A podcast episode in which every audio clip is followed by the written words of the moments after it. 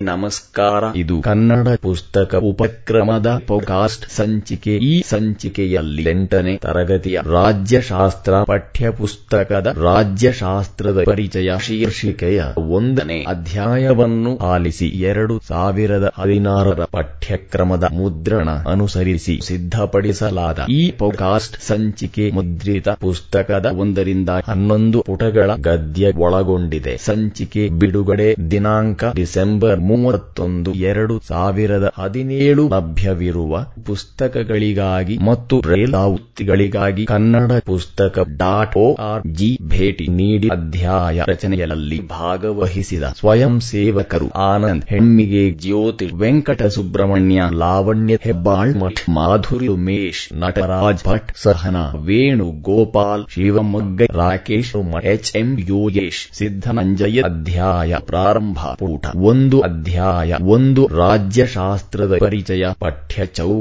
ಪ್ರಾರಂಭ. Introduction to the political science ಕಲಿಕಾ ಉದ್ದೇಶಗಳು ಒಂದು ರಾಜ್ಯಶಾಸ್ತ್ರದ ಹುಟ್ಟು ಮತ್ತು ಬೆಳವಣಿಗೆಗಳನ್ನು ತಿಳಿದುಕೊಳ್ಳುವುದು ಎರಡು ರಾಜ್ಯಶಾಸ್ತ್ರಕ್ಕೆ ಪ್ರಾಚೀನ ಭಾರತೀಯ ಚಿಂತಕರ ಕೊಡುಗೆಗಳನ್ನು ಮೆಚ್ಚಿಕೊಳ್ಳುವುದು ಮೂರು ರಾಜ್ಯಶಾಸ್ತ್ರದ ಅರ್ಥ ಮತ್ತು ವ್ಯಾಖ್ಯೆಗಳನ್ನು ಮನದಟ್ಟು ಮಾಡಿಕೊಳ್ಳುವುದು ನಾಲ್ಕು ರಾಜ್ಯಶಾಸ್ತ್ರದ ಸ್ವರೂಪ ಮತ್ತು ವ್ಯಾಪ್ತಿಯನ್ನು ಅರಿತುಕೊಳ್ಳುವುದು ಐದು ಸಮಕಾಲೀನ ಪ್ರಪಂಚದಲ್ಲಿ ರಾಜ್ಯಶಾಸ್ತ್ರ ಅಧ್ಯಯನದ ಮಹತ್ವವನ್ನು ತಿಳಿದುಕೊಳ್ಳುವುದು ಪಠ್ಯ ಚೌಕ ಮುಕ್ತಾಯ ಪಠ್ಯ ಚೌಕ ಪ್ರಾರಂಭ. ರಾಜ್ಯಶಾಸ್ತ್ರವೆಂದರೆ ರಾಜ್ಯ ಹಿಂದೆ ಹೇಗಿತ್ತು ಎಂಬುದರ ಐತಿಹಾಸಿಕ ಸಂಶೋಧನೆ ರಾಜ್ಯವು ಈಗ ಹೇಗಿದೆ ಎನ್ನುವುದರ ವಿಮರ್ಶಾತ್ಮಕ ಚಿಂತನೆ ಹಾಗೂ ರಾಜ್ಯವು ಮುಂದೆ ಹೇಗಿರಬೇಕು ಎನ್ನುವುದರ ರಾಜನೈತಿಕ ಚರ್ಚೆಯೇ ಆಗಿದೆ. ಆರ್. ಜೆ. ಸಂಘಟಿತ ಮಾನವ ಸಮಾಜದ ರಾಜಕೀಯ ಚಟುವಟಿಕೆಗಳನ್ನು ಕುರಿತು ಅಧ್ಯಯನ ಮಾಡುವ ಶಾಸ್ತ್ರವೇ ರಾಜ್ಯಶಾಸ್ತ್ರ ಕ್ಯಾಟಲಿನ್ ಪಠ್ಯ ಚೌಕ ಮುಕ್ತಾಯ. ಪೀಠಿಕೆ ಈ ವಿಶ್ವದಲ್ಲಿ ಪ್ರತಿಯೊಬ್ಬ ವ್ಯಕ್ತಿಯು ಸರ್ವತಂತ್ರ, ಸ್ವತಂತ್ರನಾಗಿ ಬಾಳಲು ಇಚ್ಛಿಸುತ್ತಾನೆ. ತನ್ನ ಮನಸ್ಸಿಗೆ ಬಂದಂತೆ ಆಲೋಚನೆ ಮಾಡಿ ಅದರಂತೆ ನಡೆಯಲು ಬಯಸುತ್ತಾನೆ. ಆದರೆ ಅವನು ಸಮಾಜ ಜೀವಿಯಾಗಿರುವುದರಿಂದ ತನ್ನಿಷ್ಟದಂತೆ ನಡೆಯಲು ಸಾಧ್ಯವಾಗುವುದಿಲ್ಲ. ಸಮಾಜದಲ್ಲಿ ಅವರಂತೆ ಅನೇಕ ವ್ಯಕ್ತಿಗಳಲ್ಲಿರುತ್ತಾರೆ. ಅವರು ಇದೇ ಬಯಕೆಗಳನ್ನು ಹೊಂದಿರುತ್ತಾರೆ. ಎಲ್ಲರೂ ಮನ ಬಂದಂತೆ ವರ್ತಿಸಿದರೆ ವ್ಯಕ್ತಿ ವ್ಯಕ್ತಿಗಳಲ್ಲಿ. ಗುಂಪು ಗುಂಪುಗಳಲ್ಲಿ ಸಂಘರ್ಷ ಸಂಭವಿಸಬಹುದು. ಇದರಿಂದ ಸಮಾಜದ ವ್ಯವಸ್ಥೆಯೇ ಹಾಳಾಗಬಹುದು. ಕವಿ ಕಾವ್ಯ ಸಮಾಜವು ಪ್ರಗತಿ ಪಥದಲ್ಲಿ ಸಾಗಬೇಕಾದರೆ ಅದರ ನಿಯಂತ್ರಣಕ್ಕೆ ಇವು ಕಾಯಿದೆ ಕಟ್ಟಳೆಗಳು ಬೇಕಾಗುತ್ತವೆ. ಕಾಯಿದೆಗಳನ್ನು ರೂಪಿಸಲು ಸರ್ಕಾರ ಇರಬೇಕಾಗುತ್ತದೆ. ಸರ್ಕಾರವು ಸಮಾಜದ ಸಾಮಾಜಿಕ, ಧಾರ್ಮಿಕ, ಆರ್ಥಿಕ ಮತ್ತು ನೈತಿಕ ಜೀವನವನ್ನು ವ್ಯವಸ್ಥಿತಗೊಳಿಸಿ ಶಾಂತಿಯುತ ಸಹಬಾಳ್ವೆಗೆ ಸಹಕರಿಸುತ್ತದೆ. ಈ ರೀತಿ ಒಂದು ಜನ ಸಮುದಾಯವು ಆಡಳಿತ ಉದ್ದೇಶದಿಂದ ಏಕ ಘಟಕವಾಗಿ ಹೊರಹೊಮ್ಮಿದಾಗ ಅದು ರಾಜಕೀಯವಾಗಿ ಸುಸಂಘಟಿತವಾದ ಒಂದು ರಾಜ್ಯ ನೆನೆಸುತ್ತದೆ ರಾಜ್ಯವು ಸರ್ಕಾರದ ಮೂಲಕ ತನ್ನ ಗುರಿಗಳನ್ನು ಸಾಧಿಸುತ್ತದೆ. ರಾಜ್ಯಶಾಸ್ತ್ರವು ರಾಜ್ಯದ ಹುಟ್ಟು ಸ್ವರೂಪ ಮತ್ತು ಅದರ ಬೆಳವಣಿಗೆಗೆ ಸಂಬಂಧಪಟ್ಟ ಶಾಸ್ತ್ರವಾಗಿದೆ. ಊಟ ಎರಡು ಒಂದು ಪಾಯಿಂಟ್ ಒಂದು ರಾಜ್ಯಶಾಸ್ತ್ರದ ಅರ್ಥ. ಜೀನ್ ಬೋಡಿಯನ್ ಎಂಬ ಫ್ರೆಂಚ್ ರಾಜಕೀಯ ತತ್ವಜ್ಞಾನಿ ಪ್ರಪ್ರಥಮ ಬಾರಿಗೆ ರಾಜ್ಯಶಾಸ್ತ್ರ ಎಂಬ ಪದವನ್ನು ಬಳಸಿದರು. ಪ್ರಾಚೀನ ಗ್ರೀಕ್ ತತ್ವಜ್ಞಾನಿ ಅರಿಸ್ಟಾಟಲ್ ರಾಜ್ಯದ ಬಗ್ಗೆ ಗ್ರಂಥ ರಚಿಸಿ ಅದಕ್ಕೆ ದಿ ಪಾಲಿಟಿಕ್ಸ್ ಎಂಬ ಹೆಸರಿಟ್ಟರು. ಪಾಲಿಟಿಕ್ಸ್ ಎಂಬ ಇಂಗ್ಲಿಷ್ ಪದವು ಪಾಲಿಟಿಕ್ಸ್ ಎಂಬ ಲ್ಯಾಟಿನ್ ಪದದಿಂದ ಬಂದಿದೆ. ಕವಿ ಕಾವ್ ರಾಜ್ಯಶಾಸ್ತ್ರವು ಗ್ರೀಕ್ ಪದವಾದ ಪಾಲಿಸ್ ಪಾಲಿಸ್ನಿಂದ ಬಂದಿದೆ. ಪಾಲಿಸ್ ಎಂದರೆ ನಗರ, ರಾಜ್ಯ, ಸಿಟಿ, ಸ್ಟೇಟ್ ಎಂದರ್ಥ ಪ್ರಾಚೀನ ಕಾಲದಲ್ಲಿ ಗ್ರೀಕರು ಸಣ್ಣ ಪುಟ್ಟ ನಗರ ರಾಜ್ಯಗಳಲ್ಲಿ ವಾಸಿಸುತ್ತಿದ್ದರು. ಪುರಾತನ ನಗರ ರಾಜ್ಯಗಳು ಆಧುನಿಕ ರಾಜ್ಯಗಳಂತೆ ವಿಶಾಲವಾಗಿರಲಿಲ್ಲ. ಸ್ಪಾರ್ಟ, ಅಥೇನ್ಸ್, ಸ್ಟಾಗಿರಾ ಇವು ಗ್ರೀಕ್ ನಗರ ರಾಜ್ಯಗಳಿಗೆ ಉದಾಹರಣೆಗಳಾಗಿವೆ. ಇಂತಹ ನಗರ ರಾಜ್ಯಗಳ ಆಡಳಿತವನ್ನು ವಿವರಿಸುವ ಶಾಸ್ತ್ರವನ್ನು ಪಾಲಿಸ್ ಎಂದು ಕರೆಯುತ್ತಿದ್ದರು. ಕವಿ ಕಾವ್ಯ ರಾಜ್ಯಶಾಸ್ತ್ರವು ರಾಜ್ಯ ಮತ್ತು ಸರ್ಕಾರದ ಕಾರ್ಯನಿರ್ವಹಣೆಯನ್ನು ವಿವರಿಸುವ ಶಾಸ್ತ್ರವಾಗಿದೆ. ನೀಡಲಾಗಿದೆ ಒಂದು ಪಾಯಿಂಟ್ ಎರಡು ರಾಜ್ಯಶಾಸ್ತ್ರದ ವ್ಯಾಖ್ಯೆಗಳು. ರಾಜ್ಯಶಾಸ್ತ್ರದ ಬಗ್ಗೆ ಅನೇಕ ಚಿಂತಕರು ತಮ್ಮದೇ ಆದ ವ್ಯಾಖ್ಯೆಗಳನ್ನು ನೀಡಿದ್ದಾರೆ. ಅವುಗಳಲ್ಲಿ ಮುಖ್ಯವಾದವುಗಳೆಂದರೆ ಒಂದು ಸರ್ ಜಾನ್ ಸಿಲಿಯರವರ ಪ್ರಕಾರ ಅರ್ಥಶಾಸ್ತ್ರವು ಆರ್ಥಿಕ ಚಟುವಟಿಕೆಗಳನ್ನು ಜೀವಶಾಸ್ತ್ರವು ಸಕಲ ಜೀವರಾಶಿಗಳ ಜೀವನವನ್ನು ಸಂಖ್ಯಾಶಾಸ್ತ್ರವು ಅಂಕಿ ಅಂಶಗಳ ಅಧ್ಯಯನ ಮಾಡುವಂತೆ ಸರ್ಕಾರದ ವಿದ್ಯಮಾನಗಳ ಅಧ್ಯಯನ ಮಾಡುವ ಶಾಸ್ತ್ರವೇ ರಾಜ್ಯಶಾಸ್ತ್ರ ಎರಡು ಗಾರ್ನರ್ ರವರ ಪ್ರಕಾರ ರಾಜ್ಯದಿಂದ ಆರಂಭವಾಗಿ ರಾಜ್ಯದೊಡನೆಯೇ ಪರಿಸಮಾಪ್ತಿಗೊಳ್ಳುವ ಅಧ್ಯಯನವೇ ರಾಜ್ಯಶಾಸ್ತ್ರ ಮೂರು ಪಾಲ್ ಜನೆಟ್ ರವರ ಪ್ರಕಾರ ರಾಜ್ಯದ ಮೂಲ ಮತ್ತು ಸರ್ಕಾರದ ತತ್ವಗಳನ್ನು ಕುರಿತು ಅಧ್ಯಯನ ಮಾಡುವ ಶಾಸ್ತ್ರವೇ ರಾಜ್ಯಶಾಸ್ತ್ರ ನಾಲ್ಕು ಆರ್ ಸುಲ್ತಾನ್ ರವರ ಪ್ರಕಾರ ಸಮಾಜದ ರಾಜಕೀಯ ಚಟುವಟಿಕೆಗಳನ್ನು ರಾಜ್ಯದ ಮೂಲಕ ನಡೆಸಿದಾಗ ಅವುಗಳನ್ನು ಕುರಿತ ಅಧ್ಯಯನವೇ ರಾಜ್ಯಶಾಸ್ತ್ರ ಐದು ಗ್ಯಾರೀಸ್ ರವರ ಪ್ರಕಾರ ರಾಜ್ಯದ ತಳಹದಿ ಪ್ರಗತಿ ಧ್ಯೇಯೋದ್ದೇಶ ಮತ್ತು ಅದರ ಎಲ್ಲ ರಾಜಕೀಯ ಸಮಸ್ಯೆಗಳ ಅಧ್ಯಯನವೇ ರಾಜ್ಯಶಾಸ್ತ್ರ ಪೂಟ ಮೂರು. ಈ ಎಲ್ಲಾ ವ್ಯಾಖ್ಯೆಗಳನ್ನು ಗಮನಿಸಿದಾಗ ರಾಜ್ಯಶಾಸ್ತ್ರವು ಸಂಘಟಿತ ಸಮಾಜದಲ್ಲಿ ಮಾನವನ ರಾಜಕೀಯ ಚಟುವಟಿಕೆಗಳು ಮತ್ತು ರಾಜ್ಯ ಹಾಗೂ ಸರ್ಕಾರವನ್ನು ಕುರಿತು ಅಧ್ಯಯನ ಮಾಡುವ ಶಾಸ್ತ್ರವಾಗಿದೆ ಎಂದು ತಿಳಿಯಬಹುದು. ಇಂತಹ ಅರ್ಥ ಮತ್ತು ವ್ಯಾಖ್ಯೆಗಳುಳ್ಳ ರಾಜ್ಯಶಾಸ್ತ್ರಕ್ಕೆ ಅಷ್ಟೇ ಕುತೂಹಲಕಾರಿಯಾದ ಹಿನ್ನೆಲೆಯೂ ಇದೆ. ಒಂದು ಪಾಯಿಂಟ್ ಮೂರು, ರಾಜ್ಯಶಾಸ್ತ್ರ ಅಧ್ಯಯನದ ಹುಟ್ಟು ರಾಜ್ಯಶಾಸ್ತ್ರದ ಉಗಮಕ್ಕೆ ಅನುಕೂಲಕರವಾದ ಸನ್ನಿವೇಶ ಮತ್ತು ವಾತಾವರಣವನ್ನು ಕಲ್ಪಿಸಿಕೊಟ್ಟವರು. ಪುರಾತನ ಗ್ರೀಕರು ಅವರಿಗಿಂತಲೂ ಮೊದಲ ಇತರರು ರಾಜಕೀಯ ವಿಷಯಗಳ ಕುರಿತು ಚಿಂತಿಸಿದ್ದರು. ರಾಜ್ಯಶಾಸ್ತ್ರವನ್ನು ವೈಜ್ಞಾನಿಕವಾಗಿ ಅಧ್ಯಯನ ಮಾಡಿದವರಲ್ಲಿ ಗ್ರೀಕರೇ ಮೊದಲಿಗರು ಗ್ರೀಕ್ ದೇಶದ ಮೇಧಾವಿಗಳಾದ ಸಾಕ್ರೇಟೀಸ್, ಪ್ಲೇಟೋ, ಅರಿಸ್ಟಾಟಲ್ ಮೊದಲಾದವರು ರಾಜ್ಯಶಾಸ್ತ್ರದ ಕ್ರಮಬದ್ಧವಾದ ಅಧ್ಯಯನಕ್ಕೆ ಅಮೂಲ್ಯ ಕೊಡುಗೆ ನೀಡಿರುತ್ತಾರೆ. ಈ ಮೂವರನ್ನು ಗ್ರೀಕಿನ ತತ್ವಜ್ಞಾನತ್ರಯರು ಬುದ್ಧಿವಂತ ತ್ರಿವಳಿಗಳು ಎಂದು ಕರೆಯಲಾಗಿದೆ. ವೈಜ್ಞಾನಿಕ ಚಿಂತನೆಯ ಮೂಲ ಪುರುಷರಾದ ಸಾಕ್ರೇಟಿಸರು ಕ್ರಿಸ್ತಪೂರ್ವ ನಾಲ್ಕು ನೂರ ಎಪ್ಪತ್ತರಿಂದ ಮುನ್ನೂರ ತೊಂಬತ್ತೊಂಬತ್ತು ಹಲವು ಪ್ರಶ್ನೆಗಳ ಮೂಲಕ ಹೊಸ ವಿಚಾರಧಾರೆಯನ್ನೇ ಹುಟ್ಟುಹಾಕಿದರು. ತಮ್ಮ ರಾಜಕೀಯ ಚಿಂತನೆಗಳನ್ನು ಸಂವಾದಗಳ ಮೂಲಕ ಶಿಷ್ಯರಿಗೆ ನೀಡಿದರು. ಇವರ ಶಿಷ್ಯರಾದ ಪ್ಲೇಟೋ ಕ್ರಿಸ್ತಪೂರ್ವ ನಾಲ್ಕು ನೂರ ಇಪ್ಪತ್ತೇಳರಿಂದ ಮುನ್ನೂರ ನಲವತ್ತೇಳು ದಿ ರಿಪಬ್ಲಿಕ್ ಎಂಬ ಮೇರು ಕೃತಿಯನ್ನು ರಚಿಸಿದರು. ನಗರ ರಾಜ್ಯಗಳ ಸಮಸ್ಯೆಗಳನ್ನು ವಿಶ್ಲೇಷಿಸಿ ತಮ್ಮ ವಿಚಾರಗಳನ್ನು ಜಗತ್ತಿಗೆ ತಿಳಿಯಪಡಿಸಿದರು. ರಾಜ್ಯಕ್ಕೆ ಸಂಬಂಧಿಸಿದ ವಿಷಯಗಳನ್ನು ಇತರ ವಿಷಯಗಳಿಂದ ಪ್ರತ್ಯೇಕಿಸಿ. ರಾಜ್ಯಶಾಸ್ತ್ರಕ್ಕೆ ಪ್ರತ್ಯೇಕವಾದ ಹಾಗೂ ಸ್ವತಂತ್ರವಾದ ಸ್ಥಾನಮಾನಗಳನ್ನು ಗಳಿಸಿಕೊಟ್ಟ ಕೀರ್ತಿ ಪ್ಲೇಟೋರವರ ಶಿಷ್ಯರಾದ ಅರಿಸ್ಟಾಟಲ್ ಕ್ರಿಸ್ತಪೂರ್ವ ಮುನ್ನೂರ ಎಂಬತ್ತ ನಾಲ್ಕರಿಂದ ಮುನ್ನೂರ ಇಪ್ಪತ್ತೆರಡರವರೆಗೆ ಸಲ್ಲುತ್ತದೆ. ರಾಜ್ಯಶಾಸ್ತ್ರವನ್ನು ಮೊಟ್ಟ ಮೊದಲ ಬಾರಿಗೆ ಕ್ರಮಬದ್ಧವಾಗಿ ಅಧ್ಯಯನ ಮಾಡಿದ ಅರಿಸ್ಟಾಟಲ್ ರವರನ್ನು ರಾಜ್ಯಶಾಸ್ತ್ರದ ಪಿತಾಮಹ ಫಾದರ್ ಆಫ್ ಪೊಲಿಟಿಕಲ್ ಸೈನ್ಸ್ ಎಂದು ಕರೆಯಲಾಗಿದೆ. ದಿ ಪಾಲಿಟಿಕ್ಸ್ ಇವರು ರಚಿಸಿದ ಶ್ರೇಷ್ಠ ಕೃತಿಯಾಗಿದೆ. ಅರಿಸ್ಟಾಟಲ್ ರವರು ರಾಜ್ಯಶಾಸ್ತ್ರವನ್ನು ಇತರ ಸಮಾಜ ವಿಜ್ಞಾನಗಳಲ್ಲಿ ಶ್ರೇಷ್ಠ ವಿಜ್ಞಾನ, ಸುಪ್ರೀಂ ಸೈನ್ಸ್ ಅಥವಾ ವಿಜ್ಞಾನಗಳ ರಾಜ ಎಂದು ಕರೆದಿದ್ದಾರೆ. ಆಧುನಿಕ ಕಾಲದಲ್ಲಿ ಇಟಲಿಯ ರಾಜನೀತಿ ಮೆಕೈವೆಲ್ಲಿಯವರು ದಿ ಟ್ರಿಮ್ಸ್ ಎಂಬ ಕೃತಿಯ ಮೂಲಕ ರಾಜ್ಯಶಾಸ್ತ್ರವನ್ನು ಮತ್ತಷ್ಟು ಸರ್ವಶ್ರೇಷ್ಠ ಅಧ್ಯಯನವನ್ನಾಗಿಸಿದರು. ಪೂಟ ನಾಲ್ಕು, ಭಾರತೀಯರ ಕೊಡುಗೆ ಭಾರತದ ಪ್ರಾಚೀನ ಚಿಂತನೆಯಲ್ಲಿಯೂ ರಾಜ್ಯಶಾಸ್ತ್ರದ ಪರಿಕಲ್ಪನೆಗಳ ಉಲ್ಲೇಖವಿದೆ. ಇದರಿಂದ ಭಾರತೀಯರು ಗ್ರೀಕರಿಗಿಂತ ಮೊದಲೇ ರಾಜ್ಯಶಾಸ್ತ್ರದ ಬಗೆಗೆ ಅಪಾರವಾದ ಜ್ಞಾನವನ್ನು ಹೊಂದಿದ್ದರು ಎಂದು ತಿಳಿದು ಬರುತ್ತದೆ. ಪ್ರಾಚೀನ ಗ್ರಂಥಗಳಾದ ಋಗ್ವೇದ, ಯಜುರ್ವೇದ, ಕೌಟಿಲ್ಯನ ಅರ್ಥಶಾಸ್ತ್ರ, ಕ್ರಮಾಂಡಕನ ನೀತಿ ಸಾರ ಶುಕ್ರ ನೀತಿ, ಮನುಸ್ಮತಿ ಮುಂತಾದವುಗಳಲ್ಲಿ ರಾಜ್ಯಾಡಳಿತದ ಬಗ್ಗೆ ಸಾಕಷ್ಟು ವಿಚಾರಗಳಿವೆ. ರಾಮಾಯಣ ಮತ್ತು ಮಹಾಭಾರತದಂತಹ ಮಹಾಕಾವ್ಯಗಳಲ್ಲಿಯೂ ರಾಜಕೀಯ ಚಿಂತನೆಗಳಿವೆ. ಹಿಂದಿನ ಕಾಲದಲ್ಲಿ ರಾಜ್ಯಶಾಸ್ತ್ರಕ್ಕೆ ಅರ್ಥಶಾಸ್ತ್ರ ರಾಜಧರ್ಮ ನೀತಿಶಾಸ್ತ್ರ ದಂಡ ನೀತಿ ಇವೇ ಮೊದಲಾದ ಹೆಸರುಗಳಿದ್ದವು. ರಾಜ್ಯಶಾಸ್ತ್ರದ ಬೆಳವಣಿಗೆ ಆಧುನಿಕ ಯುಗದಲ್ಲಿ ಫ್ರೆಂಚ್, ಜರ್ಮನ್ ಮತ್ತು ಆಂಗ್ಲ ವಿದ್ವಾಂಸರುಗಳು ರಾಜ್ಯಶಾಸ್ತ್ರದ ಬೆಳವಣಿಗೆಗೆ ಅಪಾರ ಕೊಡುಗೆ ನೀಡಿದ್ದಾರೆ. Gandhiji, Ram Manohar Lohia, Jayaprakash Narayan, Jawaharlal Nehru doctor B. R. Ambedkar ಮೊದಲಾದ ಭಾರತೀಯ ಚಿಂತಕರು ರಾಜ್ಯಶಾಸ್ತ್ರದ ಬೆಳವಣಿಗೆಗೆ ಹೊಸ ಕಾಯಕಲ್ಪ ನೀಡಿರುತ್ತಾರೆ.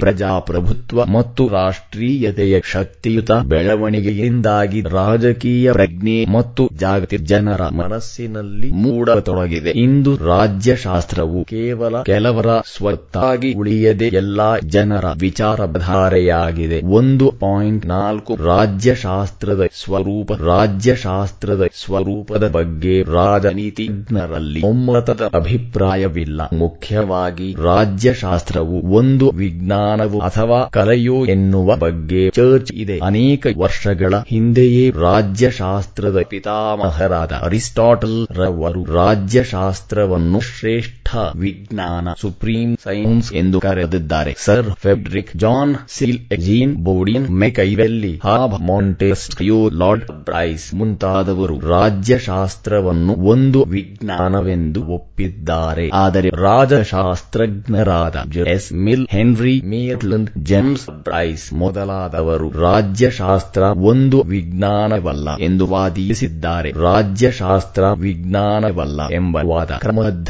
ವಿಜ್ಞಾನವು ವಿಷಯಗಳನ್ನು ಅಭ್ಯಾಸ ಮಾಡಿ ನಿಯಮಗಳನ್ನು ರಚಿಸುತ್ತದೆ. ಇಂತಹ ನಿಯಮಗಳು ಕರಾರುವಕ್ಕಾಗಿರುತ್ತವೆ. ಮುಂದೆ ಸಂಭವಿಸುವುದನ್ನು ನಿಶ್ಚಿತವಾಗಿ ಹೇಳಬಲ್ಲ ಶಕ್ತಿ ವಿಜ್ಞಾನಕ್ಕೆ ಇರುತ್ತವೆ. ಭೌತಶಾಸ್ತ್ರ, ರಸಾಯನಶಾಸ್ತ್ರ, ಗಣಿತಶಾಸ್ತ್ರ ಇವು ಇಂತಹ ವಿಜ್ಞಾನಗಳ ಸಾಲಿನಲ್ಲಿ ಸೇರಿವೆ. ರಾಜ್ಯಶಾಸ್ತ್ರವು ವಿಜ್ಞಾನವಲ್ಲ ಎಂಬ ವಾದಕ್ಕೆ ಈ ಕೆಳಕಂಡ ಅಂಶಗಳು ಪುಷ್ಟೀಕರಿಸುತ್ತವೆ. ಪುಟ ಐದು. ಒಂದು. ರಾಜ್ಯಶಾಸ್ತ್ರ ಅಧ್ಯಯನದ ವಸ್ತು ವಿಷಯ, ಅಧ್ಯಯನದ ವಿಧಾನಗಳು ಮತ್ತು ಅದರ ಸಾಮಾನ್ಯ ತತ್ವಗಳ ನಿರೂಪಣೆ ಬಗ್ಗೆ ರಾಜಕೀಯ ಚಿಂತಕರಲ್ಲಿ ಒಮ್ಮತದ ಅಭಿಪ್ರಾಯವಿಲ್ಲ. ಎರಡು. ರಾಜಕೀಯ ಪರಿಕಲ್ಪನೆಗಳಾದ ಪ್ರಜಾಪ್ರಭುತ್ವ, ನಿರಂಕುಶತ್ವ, ಸಮತಾವಾದ ಸಾಮ್ರಾಜ್ಯಶಾಹಿ ನೀತಿ ಮುಂತಾದವುಗಳ ಬಗ್ಗೆ ಭೌತಶಾಸ್ತ್ರ ಮೊದಲಾದ ಪ್ರಾಕೃತಿಕ ವಿಜ್ಞಾನಗಳಲ್ಲಿರುವಂತೆ ಏಕಾಭಿಪ್ರಾಯವಿರುವುದಿಲ್ಲ. ಮೂರು ಸ್ವಾಭಾವಿಕ ವಿಜ್ಞಾನಗಳಲ್ಲಿ ಪ್ರಯೋಗಗಳನ್ನು ಕೈಗೊಳ್ಳುವಂತೆ ರಾಜ್ಯಶಾಸ್ತ್ರದಲ್ಲಿ ಕೈಗೊಳ್ಳಲು ಸಾಧ್ಯವಿಲ್ಲ. ಇಲ್ಲಿ ವೈಜ್ಞಾನಿಕ ವಿಧಾನಗಳನ್ನು ಅಳವಡಿಸಿಕೊಂಡು ಅಧ್ಯಯನ ಮಾಡ ಈಗ ಕಷ್ಟವಾಗುತ್ತದೆ. ನಾಲ್ಕು ರಾಜ್ಯಶಾಸ್ತ್ರವು ಮಾನವನ ರಾಜಕೀಯ ಚಟುವಟಿಕೆಗಳನ್ನು ಕುರಿತು ಅಧ್ಯಯನ ಮಾಡುತ್ತದೆ. ಮಾನವನ ವರ್ತನೆ ನಿರಂತರವಾಗಿ ಬದಲಾಗುತ್ತಿರುತ್ತದೆ. ಆದ್ದರಿಂದ ನಿಖರವಾಗಿ ಭವಿಷ್ಯತ್ತಿನ ರಾಜಕೀಯ ವಿದ್ಯಮಾನಗಳನ್ನು ಊಹಿಸಲು ಸಾಧ್ಯವಿಲ್ಲ. ಮಾತ್ರವಲ್ಲ, ಖಚಿತ ತೀರ್ಮಾನಕ್ಕೆ ಬರುವುದು ಕಷ್ಟ ಸಾಧ್ಯ ಈ ಎಲ್ಲಾ ಅಂಶಗಳನ್ನು ಪರಿಶೀಲಿಸಲಾಗಿ ರಾಜ್ಯಶಾಸ್ತ್ರವು ನಿಸ್ಸಂಶಯವಾಗಿ ಒಂದು ಕಲೆಯಾಗಿದೆ. ಇದು ವಿಜ್ಞಾನವಲ್ಲ ಎಂಬ ಅಭಿಪ್ರಾಯ ಮೂಡುತ್ತದೆ. ಈ ಎಲ್ಲಾ ವಾದಗಳ ಹೊರತಾಗಿಯೂ ರಾಜ್ಯಶಾಸ್ತ್ರವನ್ನು ಇಂದಿಗೂ ವಿಜ್ಞಾನವೆಂದೇ ಪರಿಗಣಿಸಲಾಗುತ್ತಿದೆ. ಅನೇಕ ರಾಜನೀತಿಜ್ಞರು ಅದನ್ನು ವಿಜ್ಞಾನವೆನ್ನಲು ತಮ್ಮದೇ ಆದ ವಿಚಾರಗಳನ್ನು ಮಂಡಿಸಿದ್ದಾರೆ. ರಾಜ್ಯಶಾಸ್ತ್ರ ವಿಜ್ಞಾನವೆನ್ನುವುದರ ಪರವಾದ ರಾಜ್ಯಶಾಸ್ತ್ರವು ವಿಜ್ಞಾನ ಎಂಬ ವಾದಕ್ಕೆ ಈ ಕೆಳಕಂಡ ಅಂಶಗಳು ಪುಷ್ಟೀಕರಿಸುತ್ತವೆ. ಒಂದು ರಾಜ್ಯಶಾಸ್ತ್ರ ಅಧ್ಯಯನ ವಿಧಾನದಲ್ಲಿಯೂ ಅವಲೋಕನ ಮಾಹಿತಿ ಸಂಗ್ರಹಣೆ, ಪ್ರಾಯೋಗಿಕತೆ ಮತ್ತು ಸಂಶೋಧನೆಯ ಮೂಲಕ ಸತ್ಯಾನ್ವೇಷ ಮುಂತಾದವುಗಳನ್ನು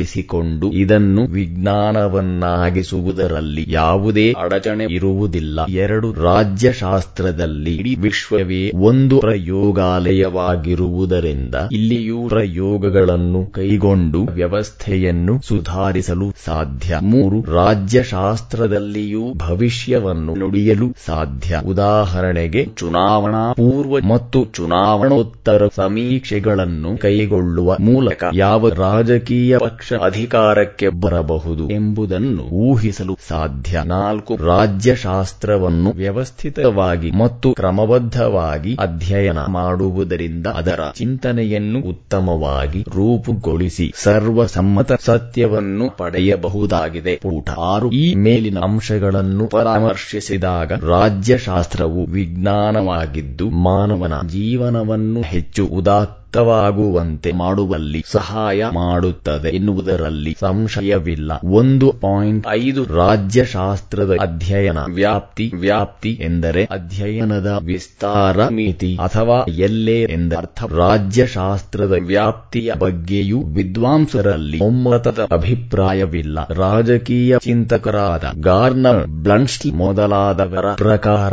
ರಾಜ್ಯಶಾಸ್ತ್ರದ ಅಧ್ಯಯನವು ರಾಜ್ಯದ ಅಧ್ಯಯನಕ್ಕೆ ಮಾತ್ರ ಸೀಮಿತವಾಗಿದೆ. ಜಾನ್ ಸಿಲ್, ಸ್ಟೀಫನ್ ಲೀಕಾಕ್ ಮೊದಲಾದ ಚಿಂತಕರು ರಾಜ್ಯಶಾಸ್ತ್ರವು ಸರ್ಕಾರದ ಬಗೆಗಿನ ಅಧ್ಯಯನವಾಗಿದೆ ಎಂದು ಅಭಿಪ್ರಾಯ ಪಟ್ಟಿರುತ್ತಾರೆ Gettell, Gilchrist Paul, Janet, Harold J Laski ಮುಂತಾದವರು ರಾಜ್ಯಶಾಸ್ತ್ರವು ರಾಜ್ಯ ಮತ್ತು ಸರ್ಕಾರಗಳೆರಡರ ಅಧ್ಯಯನಕ್ಕೆ ಸಂಬಂಧಿಸಿದ ವಿಷಯವಾಗಿದೆ ಎಂಬ ತೀರ್ಮಾನಕ್ಕೆ ಬದ್ಧರಾಗಿದ್ದಾರೆ. ಯುನೆಸ್ಕೋ ಪ್ರಕಾರ ರಾಜ್ಯಶಾಸ್ತ್ರದ ವ್ಯಾಪ್ತಿ ಸಾವಿರದ ಒಂಬೈನೂರ ನಲವತ್ತೆಂಟರಲ್ಲಿ ವಿಶ್ವಸಂಸ್ಥೆಯ ಶೈಕ್ಷಣಿಕ, ವೈಜ್ಞಾನಿಕ ಮತ್ತು ಸಾಂಸ್ಕೃತಿಕ ಸಂಸ್ಥೆ ಯುಎನ್ಇಎಸ್ಸಿಒ ಆಶ್ರಯದಲ್ಲಿ ಜರುಗಿದ ಅಂತಾರಾಷ್ಟ್ರೀಯ ರಾಜಕೀಯ ವಿಜ್ಞಾನಿಗಳ ಸಂಘದ ಸಭೆಯಲ್ಲಿ ರಾಜ್ಯಶಾಸ್ತ್ರದ ವ್ಯಾಪ್ತಿಯನ್ನು ಈ ಕೆಳಗಿನಂತೆ ಗುರುತಿಸಲಾಯಿತು. ಒಂದು ರಾಜಕೀಯ ಸಿದ್ಧಾಂತ ಮತ್ತು ರಾಜಕೀಯ ಚಿಂತನೆಯ ಇತಿಹಾಸ, ಎರಡು ಸರ್ಕಾರ, ಸಂವಿಧಾನ, ಸಾರ್ವಜನಿಕ ಆಡಳಿತ ಮತ್ತು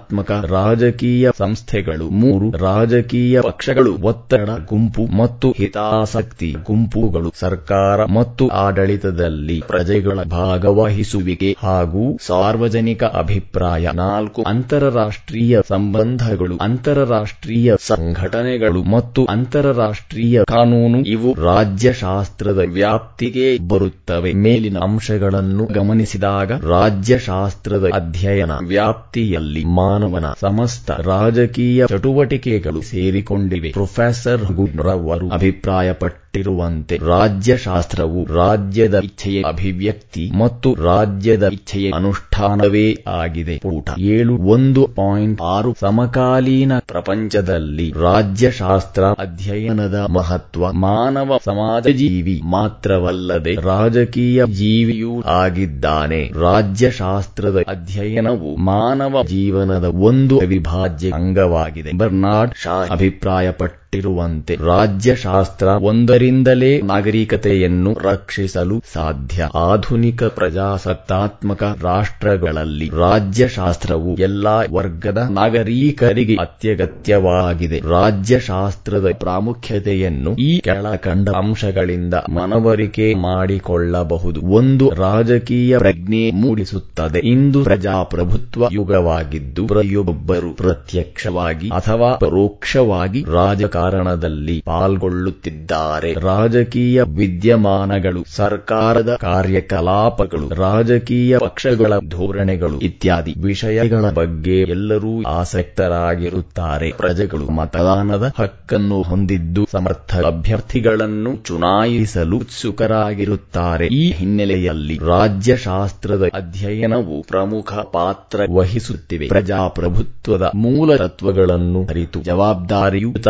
ಪ್ರಜ್ಞಾವಂತ ನಾಗರಿಕರಾಗ ಈಗಲೂ ರಾಜ್ಯಶಾಸ್ತ್ರದ ಅಧ್ಯಯನವು ಸಹಾಯ ಮಾಡುತ್ತದೆ. ಎರಡು ರಾಜ್ಯ ಮತ್ತು ಸರ್ಕಾರದ ಬಗ್ಗೆ ತಿಳುವಳಿಕೆ. ರಾಜ್ಯಶಾಸ್ತ್ರದ ಅಧ್ಯಯನದಿಂದ ಪ್ರಜೆಗಳು ರಾಜ್ಯದ ಉಗಮ, ವಿಕಾಸ, ರಾಜ್ಯದ ಮೂಲಾಂಶಗಳು ಗುರಿ ಮತ್ತು ಧ್ಯೇಯೋದ್ದೇಶಗಳನ್ನು ಅರಿಯುತ್ತಾರೆ. ಸರ್ಕಾರದ ವಿವಿಧ ಅಂಗಗಳು, ಅವುಗಳ ಕಾರ್ಯಗಳು ಹಾಗೂ ಆಡಳಿತ ವ್ಯವಸ್ಥೆಗಳ ಬಗ್ಗೆ ತಿಳಿಯುತ್ತಾರೆ. ಮೂರು ರಾಜಕೀಯ ಸಿದ್ಧಾಂತಗಳ ಬಗ್ಗೆ ಅರಿವು ರಾಜ್ಯಶಾಸ್ತ್ರದ ಅಧ್ಯಯನವು ರಾಜಕೀಯ ಸಿದ್ಧಾಂತಗಳಾದ ವ್ಯಕ್ತಿವಾದ, ಮಾರ್ಕ್ಸ್ವಾದ, ಸಮಾಜವಾದ, ಪ್ರಜಾಪ್ರಭುತ್ವ ಮುಂತಾದವುಗಳ ಬಗ್ಗೆ ಅರಿವು ಮೂಡಿಸುತ್ತದೆ. ಬದಲಾಗುತ್ತಿರುವ ಸನ್ನಿವೇಶಗಳಿಗನುಗುಣವಾಗಿ ಈ ಸಿದ್ಧಾಂತಗಳು ಮನುಕೂಲಕ್ಕೆ ಹೇಗೆ ಉಪಯುಕ್ತವಾಗುತ್ತಿವೆ ಎಂಬುದರ ಬಗ್ಗೆ ರಾಜ್ಯಶಾಸ್ತ್ರದ ಅಧ್ಯಯನದಿಂದ ಮಾತ್ರ ತಿಳಿಯಲು ಸಾಧ್ಯ. ಉದಾಹರಣೆಗೆ ಸಾವಿರದ ಒಂಬೈನೂರ ಹದಿನೇಳರಲ್ಲಾದ ರಷ್ಯಾದ ಕ್ರಾಂತಿಗೆ ಕಾಲ್ ಮಾರ್ಕ್ಸ್ ರವರ ಸಮತಾ ಸಿದ್ಧಾಂತ ಕಾರಣವಾದುದು. ಪುಟ ಎಂಟು ನಾಲ್ಕು ತುಲನಾತ್ಮಕ ರಾಜಕೀಯದ ಬಗ್ಗೆ ತಿಳುವಳಿಕೆ. ಸಮಕಾಲೀನ ಪ್ರಪಂಚವು ವೈವಿಧ್ಯಮಯ ರಾಜಕೀಯ ವ್ಯವಸ್ಥೆಗಳಿಂದ ಕೂಡಿದೆ. ಒಂದೊಂದು ದೇಶದಲ್ಲಿ ಒಂದೊಂದು ರೀತಿಯ ಸರ್ಕಾರ, ಸಂವಿಧಾನ, ಆಡಳಿತ ವಿಧಾನಗಳಿವೆ. ಇವುಗಳ ಬಗ್ಗೆ ತುಲನಾತ್ಮಕ ಅಧ್ಯಯನ ಮಾಡುವುದರಿಂದ ತಮ್ಮ ದೇಶದ ನಾಗರಿಕ ಜೀವನ ಶೈಲಿಗೆ ಯೋಗ್ಯವಾದ ಸಂವಿಧಾನ ಸರ್ಕಾರ ಹಾಗೂ ರಾಜಕೀಯ ವ್ಯವಸ್ಥೆ ಯಾವುದೆಂದು ನಿರ್ಧರಿಸಲು ಸಾಧ್ಯ. ಐದು, ರಾಜಕೀಯ ನಾಯಕರಿಗೆ ತರಬೇತಿ, ಪ್ರಜಾಪ್ರಭುತ್ವ ವ್ಯವಸ್ಥೆಯಲ್ಲಿ ಜನಪ್ರತಿನಿಧಿಗಳ ಆಡಳಿತ ಸರ್ಕಾರವಿರುತ್ತದೆ. ಪ್ರಜೆಗಳಿಂದ ಚುನಾಯಿತರಾದ ಪ್ರತಿನಿಧಿಗಳಿಗೆ ಶಾಸನಗಳನ್ನು ರೂಪಿಸಲು, ಅವುಗಳ ಬಗ್ಗೆ ಚರ್ಚಿಸಲು ಸರ್ಕಾರದ ಯೋಜನೆಗಳನ್ನು ಅನುಷ್ಠಾನಕ್ಕೆ ತರಲು ಬೇಕಾದ ಜ್ಞಾನವನ್ನು ರಾಜ್ಯಶಾಸ್ತ್ರದ ಅಧ್ಯಯನ ಒದಗಿಸುತ್ತದೆ. ಆರು, ಅಧಿಕಾರದ ದುರುಪಯೋಗವನ್ನು ನಿಯಂತ್ರಿಸುತ್ತದೆ. ಕಲ್ಯಾಣ ರಾಜ್ಯದ ಪರಿಕಲ್ಪನೆಯೊಂದಿಗೆ ಅಸ್ತಿತ್ವಕ್ಕೆ ಬಂದಿರುವ ಆಧುನಿಕ ಪ್ರಜಾಸತ್ತಾತ್ಮಕ ರಾಜ್ಯಗಳು ಪ್ರಜೆಗಳಿಗೆ ಮೂಲಭೂತ ಸೌಕರ್ಯಗಳನ್ನು ಒದಗಿಸುವ ಮಹತ್ತರ ಜವಾಬ್ದಾರಿಯನ್ನು ಹೊಂದಿವೆ. ಇಂತಹ ಸಂದರ್ಭದಲ್ಲಿ ಸರ್ಕಾರದ ಅಧಿಕಾರವನ್ನು ನಿಯಂತ್ರಿಸುವ ಹೊಣೆಗಾರಿಕೆ ಪ್ರಜೆಗಳ ಮೇಲೂ ಇದೆ. ರಾಜ್ಯಶಾಸ್ತ್ರದ ಅಧ್ಯಯನದ ಮೂಲಕ ಅವರು ಈ ಅರಿವನ್ನು ಹೊಂದುವರು. ಏಳು ಅಂತಾರಾಷ್ಟ್ರೀಯ ಸಂಬಂಧಗಳ ಬಗ್ಗೆ ಅರಿವು, ಸಮಕಾಲೀನ ವಿಶ್ವ ರಾಜಕೀಯ, ಅಂತಾರಾಷ್ಟ್ರೀಯ ಕಾನೂನು, ಅಂತಾರಾಷ್ಟ್ರೀಯ ಸಂಘಟನೆಗಳು ಮತ್ತು ರಾಷ್ಟ್ರ ರಾಷ್ಟ್ರಗಳ ನಡುವಿನ ಸಂಬಂಧಗಳ ಬಗ್ಗೆ ರಾಜ್ಯಶಾಸ್ತ್ರದ ಅಧ್ಯಯನವು ಬೆಳಕು ಚೆಲ್ಲುತ್ತದೆ. ಮಹಾಯುದ್ಧಗಳ ಘನಘೋರ ಪರಿಣಾಮಗಳಿಂದ ತೆಲ್ಲಣಗೊಂಡ ಈ ಜಗತ್ತು ಮತ್ತೊಂದು ಯುದ್ಧ ಸಂಭವಿಸದಂತೆ ವಿಶ್ವ ಶಾಂತಿಗಾಗಿ ಹಾತೊರೆಯುತ್ತಿದೆ. ರಾಜ್ಯಶಾಸ್ತ್ರದ ಅಧ್ಯಯನವು ವಿಶ್ವ ಮಾನವತಾವಾದವನ್ನು ಬೆಳೆಸುತ್ತದೆ. ಉದಾರೀಕರಣ ಮತ್ತು ಜಾಗತೀಕರಣವನ್ನು ಬೆಂಬಲಿಸುತ್ತದೆ. ಊಟ ಒಂಬತ್ತು ಎಂಟು ಆಡಳಿತ ಸೇವಾ ವರ್ಗಕ್ಕೆ ಮಾರ್ಗದರ್ಶನ. ಒಂದು ದೇಶದ ಪ್ರಗತಿ. ಸರ್ಕಾರದ ನಾಲ್ಕನೇ ಅಂಗವೆಂದೇ ಪರಿಗಣಿಸಲ್ಪಟ್ಟಿರುವ ಆಡಳಿತ ಸೇವಾ ವರ್ಗದ ದಕ್ಷತೆ, ಕಾರ್ಯಕ್ಷಮತೆ ಮತ್ತು ನಿಷ್ಠೆಯ ಮೇಲೆ ಅವಲಂಬಿತವಾಗಿದೆ. ನಾಗರಿಕ ಸೇವಾ ವರ್ಗವು ಆಡಳಿತಾತ್ಮಕ ವಿಷಯಗಳ ಬಗ್ಗೆ ಹೆಚ್ಚಿನ ಜ್ಞಾನವನ್ನು ಪಡೆದುಕೊಂಡು ಸಮರ್ಪಕವಾಗಿ ಕಾರ್ಯನಿರ್ವಹಿಸಲು ರಾಜ್ಯಶಾಸ್ತ್ರದ ಅಧ್ಯಯನ ಸಹಕಾರಿಯಾಗಿದೆ. ರಾಜ್ಯಶಾಸ್ತ್ರವು ಕೇವಲ ಇದ್ದುದನ್ನು ಇದ್ದಂತೆ ವಿವರಿಸುವ ಶಾಸ್ತ್ರವಲ್ಲ. ಅದು ನೀತಿ ಹಾಗೂ ಆದರ್ಶಗಳನ್ನು ನೀಡುವ ಶಾಸ್ತ್ರವು ನಾರ್ಮೇಟಿವ್ ಸೈನ್ಸ್ ಆಗಿದೆ. ಮಾನವನು ಜೀವನದಲ್ಲಿ ಉದಾತ್ತ ಯನ್ನು ಸಾಧಿಸಲು ಎಂತಹ ರಾಜಕೀಯ ಜೀವನವನ್ನು ರೂಪಿಸಿಕೊಳ್ಳಬೇಕು ಎಂಬುದನ್ನು ರಾಜನೀತಿಶಾಸ್ತ್ರ ತೋರಿಸಿಕೊಡುತ್ತದೆ. ಪ್ಲೇಟೋರ ಆದರ್ಶ ರಾಜ್ಯ ಸಿದ್ಧಾಂತ, ಕೌಟಿಲ್ಯರ ಸಪ್ತಾಂಗ ಸಿದ್ಧಾಂತ ಎಸ್ ಮಿಲ್ ರವರ ಸ್ವಾತಂತ್ರ್ಯದ ಸಿದ್ಧಾಂತ, ಗಾಂಧೀಜಿಯವರ ಹಿಂಸೆ ಮತ್ತು ಸತ್ಯಾಗ್ರಹದ ಸಿದ್ಧಾಂತಗಳೆಲ್ಲವೂ ರಾಷ್ಟ್ರ ಮತ್ತು ಮನುಕುಲದ ನಿರ್ಮಾಣಕ್ಕೆ ದಾರಿದೀಪಗಳಾಗಿವೆ. ಹೀಗೆ ರಾಜ್ಯಶಾಸ್ತ್ರದ ಅಧ್ಯಯನವು ಮಾನವ ಕಲ್ಯಾಣಕ್ಕೆ ಅತ್ಯಂತ ಉಪಯುಕ್ತವಾಗಿದೆ ಎನ್ನುವುದರಲ್ಲಿ ಎರಡು ಮಾತಿಲ್ಲ ಊಟ ಹತ್ತು ಅಭ್ಯಾಸ ವಿಭಾಗ. ಒಂದು ಒಂದು ವಾಕ್ಯದಲ್ಲಿ ಉತ್ತರಿಸಿ. ಒಂದು ರಾಜ್ಯಶಾಸ್ತ್ರದ ಪಿತಾಮಹ. ಯಾರು ಎರಡು ರಾಜ್ಯಶಾಸ್ತ್ರದ ಮೂಲಪದ ಯಾವುದು? ಮೂರು ರಾಜ್ಯಶಾಸ್ತ್ರವನ್ನು ಶ್ರೇಷ್ಠ ವಿಜ್ಞಾನ ಎಂದು ಕರೆದವರು. ಯಾರು? ನಾಲ್ಕು ಸಮತಾದದ ಪಿತಾಮಹ ಎಂದು ಯಾರನ್ನು ಕರೆಯಲಾಗುತ್ತದೆ? ಐದು ಅರ್ಥಶಾಸ್ತ್ರ ಕೃತಿಯನ್ನು ರಚಿಸಿದವರು. ಯಾರು? ಎರಡು, ನಾಲ್ಕು ಉತ್ತರಗಳಲ್ಲಿ ಸರಿಯಾದುದನ್ನು ಆರಿಸಿ ಬರೆಯಿರಿ. ಒಂದು ರಾಜ್ಯಶಾಸ್ತ್ರವನ್ನು ವೈಜ್ಞಾನಿಕವಾಗಿ ಅಧ್ಯಯನ ಮಾಡಿದವರಲ್ಲಿ ಇವರು ಮೊದಲಿಗರು ಬಿಟ್ಟ ಸ್ಥಳ ಆಯ್ಕೆಗಳು. ಭಾರತೀಯರು, ಆ ಫ್ರೆಂಚರು, ಈ ಗ್ರೀಕರು, ಈ ಡಚ್ಚರು, ಎರಡು ದಿ ಪಾಲಿಟಿಕ್ಸ್ ಎಂಬ ಕೃತಿಯನ್ನು ರಚಿಸಿದವರು ಬಿಟ್ಟ ಸ್ಥಳ ಆಯ್ಕೆಗಳು. ಪ್ಲೇಟೋ ಆ ಅರಿಸ್ಟಾಟಲ್, ಈ ಸಾಕ್ರೇಟಿಸ್, ಈ ಮೆಕೈವೆಲ್ಲಿ ಮೂರು ಸಾವಿರದ ಒಂಬೈನೂರ ನಲವತ್ತೆಂಟರಲ್ಲಿ ರಾಜಕೀಯ ವಿಜ್ಞಾನಿಗಳ ಸಮ್ಮೇಳನವು ಈ ನಗರದಲ್ಲಿ ನಡೆಯಿತು. ಬಿಟ್ಟ ಸ್ಥಳ ಆಯ್ಕೆಗಳು. ಪ್ಯಾರಿಸ್, ಆ, ಲಂಡನ್, ಈ ನ್ಯೂಯಾರ್ಕ್ ಈ, ಅಥೇನ್ಸ್ ನಾಲ್ಕು ರಾಜ್ಯಶಾಸ್ತ್ರದ ಅಧ್ಯಯನ. ರಾಜ್ಯದೊಡನೆ ಆರಂಭವಾಗಿ ರಾಜ್ಯದೊಡನೆಯೇ ಅಂತ್ಯವಾಗುತ್ತದೆ ಎಂದು ಹೇಳಿದವರು. ಬಿಟ್ಟ ಸ್ಥಳ ಆಯ್ಕೆಗಳು. ಗ್ಯಾರೀಸ್, ಆ, ಪಾಲ್, ಜೇನೆಟ್, ಈ, ಗೇಟಲ್, ಈ, ಗಾರ್ನರ್, ಐದು ರಾಜ್ಯಶಾಸ್ತ್ರವು ಕೇವಲ ಸರ್ಕಾರದ ಅಧ್ಯಯನವಾಗಿದೆ ಎಂದು ಹೇಳಿದವರಲ್ಲಿ ಇವರು ಒಬ್ಬರು. ಆಯ್ಕೆಗಳು. ಹೇರಾಲ್ಡ್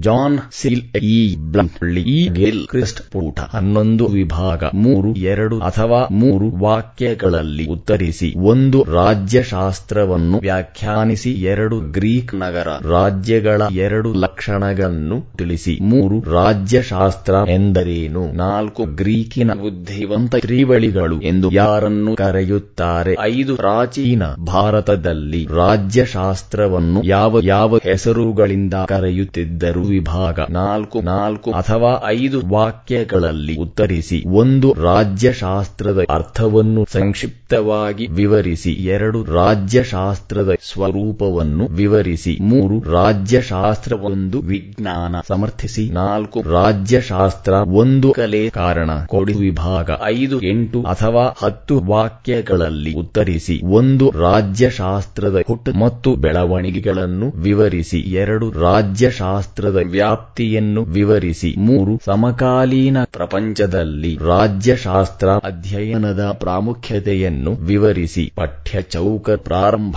ಸಲಹಾತ್ಮಕ ಚಟುವಟಿಕೆಗಳು. ಒಂದು, ಪ್ರಾಚೀನ ಗ್ರೀಕ್ ನಗರ ರಾಜ್ಯಗಳ ಬಗ್ಗೆ ಹೆಚ್ಚಿನ ಮಾಹಿತಿ ಸಂಗ್ರಹಿಸಿ. ಎರಡು, ಸಾಕ್ರೇಟೀಸ್, ಪ್ಲೇಟೋ ಮತ್ತು ಅರಿಸ್ಟಾಟಲ್ ರವರ ಜೀವನ ಚರಿತ್ರೆಯನ್ನು ಕುರಿತು ಮಾಹಿತಿ ಸಂಗ್ರಹಿಸಿ. ಮೂರು, ಕೌಟಿಲ್ಯನ ಅರ್ಥಶಾಸ್ತ್ರದ ಸಪ್ತಾಂಗ ಸಿದ್ಧಾಂತದ ಬಗ್ಗೆ ಮಾಹಿತಿ ಸಂಗ್ರಹಿಸಿ ಪಠ್ಯ ಚೌಕ ಮುಕ್ತಾಯ ಅಧ್ಯಾಯ ಮುಕ್ತಾಯ.